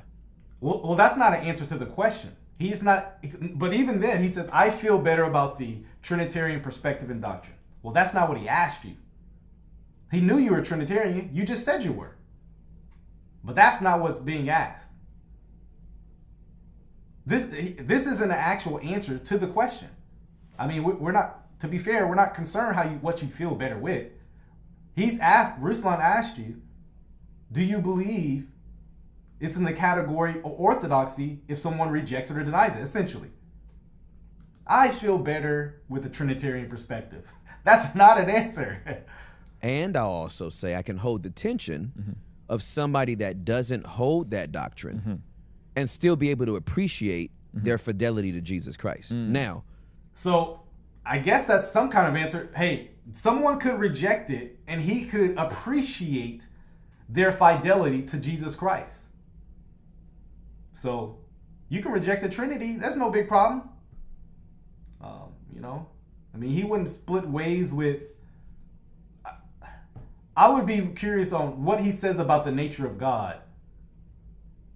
That is essential. I mean, could someone deny um, the deity of Christ? Could they? I mean, because if the nature of God isn't important, uh, because there's many ways to deny the, Trinity, right? It's not just oneness, right? You got Arianism. I mean, so you have different kinds of Unitarianism, right? There's some people that only believe the Father is God and then the Son isn't. Could someone deny the Trinity in that manner and be a Christian? And you respect their biblical fidelity to Jesus Christ, whatever that's supposed to mean, right? what I will say, this is my observation, and you know, if this is But notice, l- listen to this reasoning for why he doesn't affirm oneness, or his his uh, a, a large problem with it. this one cracked me up because I I never thought of it in this way, but it's just funny. slanderous to some people that hold a modalist view. Maybe I haven't met you in particular, mm-hmm. but I one of the things that I kind of, in a generic sense, walked away with from people that had like a oneness doctrine. Mm-hmm. They they seem meaner, and and I think they were. So, I, I guess a reason why he, you know, what I guess turned him off from modalism is because they just seem meaner. My friends, that is not a reason to reject a theology or a doctrine. One, that, again, that's not how you determine if something is true or not. If you look at the proponents and see, oh, these guys are jerks. Sometimes just people are jerks and inconsistent with their theology. Um, that that's again, I mean, one one can make this argument for a lot of Christians. You know why I'm not a Christian? A lot of them are mean. They're stingy. So you come down a slippery slope when you make this a primal argument. Right? This becomes very dangerous. Mean because they don't have a daddy. Oh, ouch. Okay. Like if if it's Jesus only. Yeah. Well, this this this actually isn't a good definition of modalism because they do have a father. It just manifests at different times, and so I I would be this this does he doesn't seem to really know modalism that well because it's not just the son. They do have three uh, manifestations. They do have a father. Now they baptize in Jesus' name only. Oneness Pentecostals, but it doesn't seem like he really understands modalism because there is a father, there is a daddy, quote on speak. But this has nothing to do with modalism per se. That's what I was very confused listening to this. You know, they're mean, they don't have a father. These are, hey, I am not a modalist, but if I was a modalist, I would be playing this. Do you want to build a straw man? I would be like, bro, that we do have a father, right? So um, they believe, many modalists believe that the father is the son. The son is the father. You know, there, there's more complex versions of modalism. You know, when you come into like adoptionism and stuff like that. I don't want to get too complex, but in all the versions that I've heard, all modalists, all oneness do have a father. So I, I, I was a bit confused by saying that. Who's your dad? Yeah, yeah. Like Wow. you, you know what I mean? It's interesting how you took that that theological concept and made it kind of practical and in demeanor. You know. Well, uh, you know, I I I, I did stand up for two years, Yeah. and I had humor before I had Jesus. Yeah. and humor what has always been. Humor was the first thing that gave me levity to deal with my trauma. Yes. So before I had Christ and Yes. freedom and deliverance and therapy and Yeah. you know what Yeah, I yeah, mean, yeah. EMDR. Mm-hmm. If you don't laugh at this, Mm-hmm. it- we're gonna stab people in the mm-hmm. chest, right? So, mm-hmm. so, but yeah, I just I, I mean, yeah, I, I can see how, given that the sermons are kind of a joke, so I, I can see that background. like I just my history of people that uh, have that view, they're they seem to be on edge a lot, and I think it's because they don't have a dad. Mm. Man, that's heavy. And without a daddy, Yeah. Yeah. y- you know what I mean? Yeah. What would you does it when you were there at Potter's House? But he didn't really answer the question. I mean, it's, yeah, yeah, I like this comment. You're still doing stand up, sir. That's right. This is still a joke to you. Theology is a joke. Reverence to the Son, to God, is a joke. It seemed like he shifted on that because that's how it felt on the Elephant Room watching that back. And I watched it back like within the last year. Do you think he shifted on that and kind of became more Trinitarian, even though Trinitarians don't don't always embrace him and still call him a heretic? Yeah, yeah, yeah, for sure. I think I don't. I don't think he did uh, move closer to a Trinitarian position, given that his website is still a modalist understanding. Uh, it's a modalism. It's uh, it's still presented on his website. I mean, if I had embraced Trinitarian, I probably would have the post. I would probably have that on my front page, like I'm a Trinitarian. Don't get it twisted, like you know, until people are like, okay, we get it, you know. But at, at the very least, I would update my belief section, right? he did. I think Thomas Dexter Jakes Sr., if mm-hmm. I may officially call him by his full name, Bishop Thomas Dexter Jakes Sr. is a brilliant mind. Mm-hmm. I think the elephant room was really good for him mm-hmm. because his mind needed to be with other people who had that kind of intellectual acuity to stretch Mm-hmm. and to poke and prod and you don't get that within your own denomination Mhm. you don't get that within Mm-hmm. Yeah. people that oh amen brother you, you know they're Yeah. co-signing on everything you say so i thought it was really i thought it was really good for him Mm-hmm. and what i saw over the years is that he just didn't talk about it as much Mm-hmm. so it wasn't like a point that he ca- he came back and got louder on Mm-hmm. one way or another it was like it stretched him and then that ceased to be something that we heard as much as when he came. The oneness Yeah. teaching got turned Yeah, down. yeah. Which would be again. Then how do we know you actually affirm it? You, you kind of just said eh, you kind you kind of gave kudos to these people, and and some of the questions that um, the elephant room, I think they could have been a little more firmer. Not only do what you affirm, but deny, right? And so, um, yeah, I, again, I had problems with that section. Um, you know, from what Tim Ross was saying about the Trinity, doesn't seem to think it is essential for salvation. It's not an essential doctrine or essential orthodox teaching. Like, yeah, you could deny the Trinity, still be a Christian. Biblical fidelity, right? Whatever that's supposed to mean. And so, interesting. That is all I got for today's uh, live, man. This, this was a this was a heavy live, you know. But you know, I said today. I wake up motivated. I wake up trying to bless somebody, inspire somebody, encourage somebody, help somebody to the next level. I got time today. I got time today. I got time. I got time. I got time today. I got time today to deal with some of these teachings, right?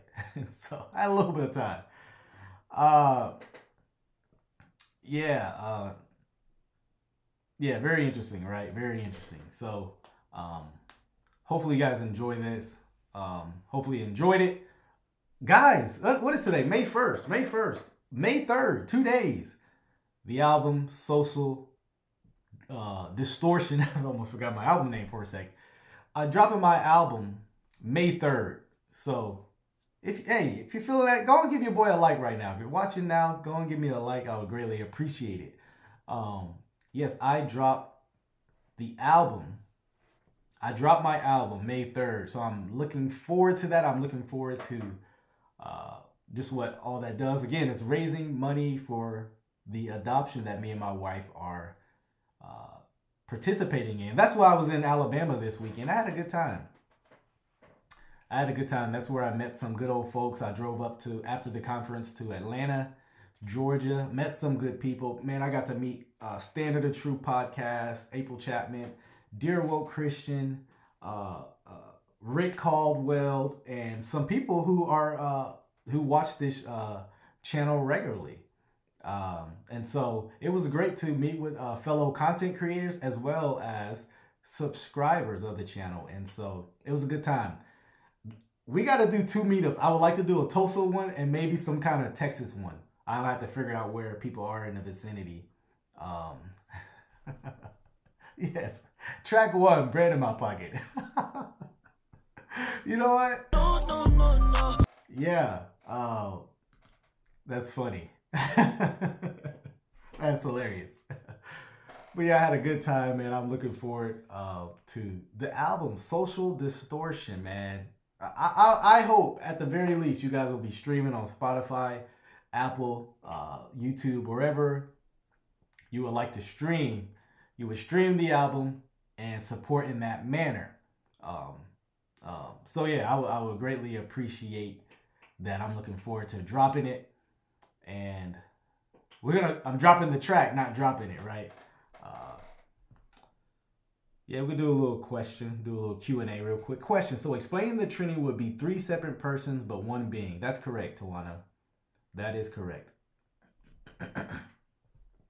that would be a a uh you know a good summarization of the trinity doctrine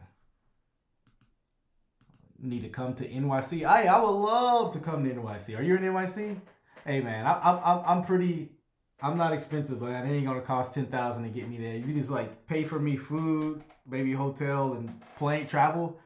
I'm there, and so uh, I would love to come to NYC, man. Uh, it would be a uh, a blessing. I've never been to New York, so yeah, would love it. Would love to go. Uh, drop it like Tim did. No, we we on all things theology. This is a kid show. This is a kid friendly show, and so uh, we will not be dropping anything. You know, not in that manner. Been waiting on an update. One's coming soon. I did a lot of vlogging. Yeah, yeah. When's the adoption? Did a lot of vlogging, vlogging while I was at the adoption conference. Should have one maybe the next uh, day or two. So for y'all who are keeping up with the adoption, Williams adoption uh, journey, go and subscribe, and we'll have more, um, more uh, to update things like that. So yes, I'm excited for the adoption. Man, I'm just excited to man be a father. Man, that's like my it's like my biggest joy, like to be a dad, man. I want to be a dad so bad.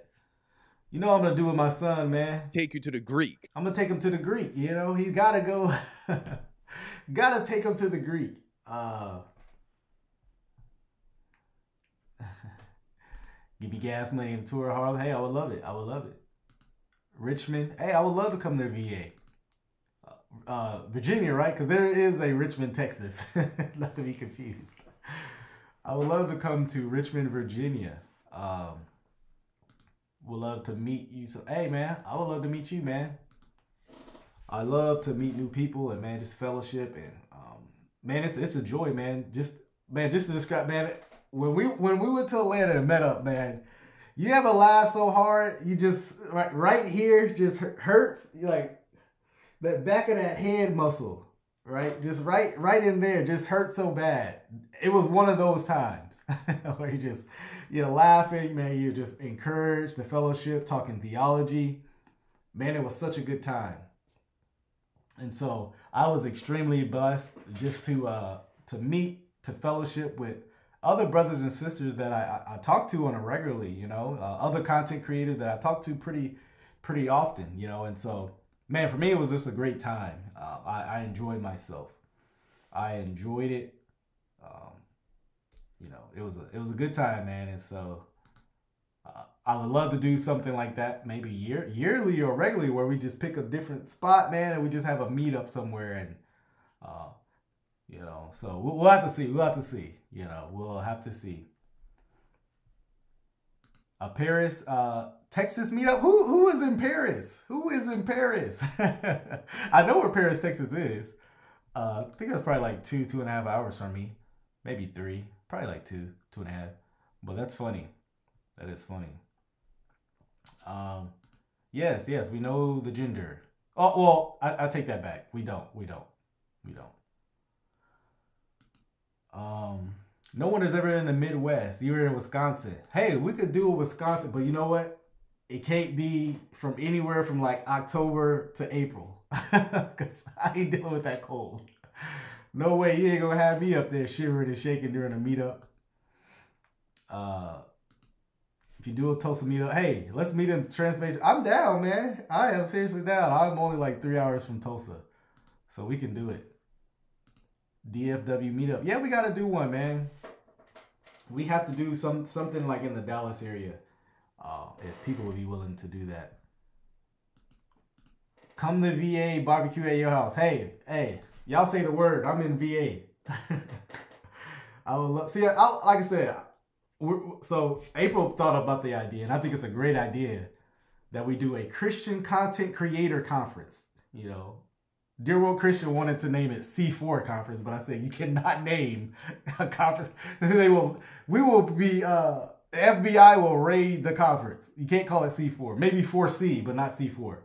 I think that would be a lovely idea. We can we can do one yearly where we do like a Christian content creator conference. Man, who would go to who would go to something like that? Put a one in the chat if you would be interested in the 4C conference where we have some and then look look we can do some live reviews at the conference we can do like a live uh, Mike Todd sermon review, you know, Marcus Rogers sermon review, as well as some other uh, content creation, you know, stuff. So do a meetup in Corpus. See, that's a good one. Uh, I'll get the venue for the DFW. Cool, cool. Yeah, man. We need to start playing some stuff. When we'll be back in the Behan, Birmingham. Man, you know what? I really love Birmingham. Birmingham was a beautiful city. Lord willing, I'll be back. I'll be back near there in uh, September. Lord willing, because I, I do I plan on going to um, G3, which is in Atlanta. So I'll be only two hours from Birmingham. Where were you? Where, why, why you didn't come to the to meet and greet? so yeah, yeah. Uh, a lot of people would love to do that. Yeah, yeah. Um, a lot of ones. A lot of ones. Yeah, yeah. Cool, cool. Yeah, I would I would love to do that. Uh have like a Christian content creator conference. Not C4, 4C. uh Kate up to London. Kate up to London. Hey man, I would love to come to London. I have some uh, friends in London. I have some friends in London. And so yeah, that would be cool, man. That would be cool. Just view on. Hey, I'm cool with it, man. His sermons, his sermons are booable, so we cool with it. Uh, yeah, man. Go to the London area, man. Uh, yeah, to do something. Okay, no problem. I mean, no hard feelings, you know. You know. yeah, Lord willing, I'll be back in the area. I'll be in Atlanta in September. Um, that is the plan. But man, there's some there's a lot of good stuff that I have in the future. I got to kind of keep on the silence. Got to keep on the down low, you know. But Lord willing, be able to share some of that stuff soon, and uh, to be able to a lot of opportunities. what does my wife say? Chris thinks he's going somewhere, everywhere. He's not.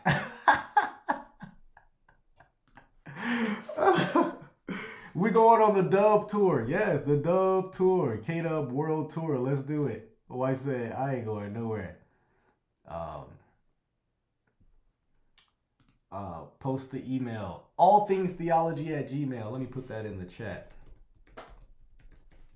gmail and by the way uh, like the all things theology facebook page like the all things theology facebook page yeah what's your views on the continuation of the gifts of the spirit it depends which ones you're talking about um, but i think i know the controversy you're bringing up, but I would not be a continuationist. I would be cessationist when it refers to the apostolic gifts of the Spirit. But yeah, gifts of the Spirit continue. Uh, love, service is a gift of the Spirit. Teaching is a gift of the Spirit. And so some of them do continue while some of them do not. That'd be my position. But yeah. Wife said, I ain't going nowhere. Hey, we'll see. We will see. Look, y'all invite me. We'll we'll work it out and make it happen. This is what I say to my wife. What? Bro, what are you talking about, man? Wait a minute. Who are you? What? You know who gonna make it happen? God did. God did. Right? I'm gonna take it to the take you to the Greek and show her I'm going where I want to go, right? ah, I'm just teasing. Nah, man, yeah, yeah, yeah. Had a good time in Atlanta. My wife had a good time. She, you know, she wasn't looking forward to it, but she had a good time. Don't let her, don't let her. See, and, and that's the thing. If I'm going, my wife's coming. You know, so if y'all invite me to Virginia, my wife's got to come. That's how I do things. So, you know, so now I know she got excited when I said that. You know, I know she, I know she got excited. She probably in the other room like, you know. she was like, "You ain't going. If you ain't going to Atlanta, you ain't going." Okay, you, I can come. All right, I'll come. I'll come. You know. she like this. Perfect. Okay. Okay. Okay. Why would you say that? Why would you say that? yeah, yeah, yeah. I gotta do a song to take it to the Greek. I'll have to put that in there for sure. Maybe the next album. Yeah, yeah. My wife enjoyed herself. We had a good time, man. It was good seeing some friendly faces that they introduce Yeah, look, first of all, when you introduce yourself, you gotta introduce yourself by your channel name. Otherwise, because I don't see y'all faces, most likely y'all see my face, so y'all y'all see who I am. Uh, you know, but y'all don't. I don't see y'all's faces, so y'all can't just Kato, what's up? I'll be like, hold on, who who who, who, who are you? Right? Uh, you know, funny enough, funny story. I gotta tell you, my wife's like, don't do it. We was at the adoption conference, and it happened. Someone was like, Kato, and I was like, what? He's like, oh man, I follow you on Twitter. Yo, man, I love your content. And so my wife's like, don't tell him you know him. He's gonna get a big head. You know, my wife's gonna keep me humble. My wife's gonna keep me humble, right? And so I need it. I'm thankful for someone in my life that will do that. Um, so yeah, uh, if you ever meet me in person, please introduce you yourself by your channel name. So because that might that might recall a a like oh okay uh Susie Q okay I know who you are you know. Although I you know I've seen her face but you know some of you got Mary MM okay gotta introduce yourself. Maybe I would spark a you know okay I see you in the chat a lot okay I know you all right you're, you're cool peoples right? Yeah and so I enjoy meeting new people um, fellowshipping good time good time Thank you all for joining. We're gonna end it right there, y'all. I had a good time today. Uh, so yeah, till the next time, y'all. You know how we do it here. Grace and peace, y'all. Grace and peace. Grace and peace. Hey, till the next time, y'all. Grace and peace.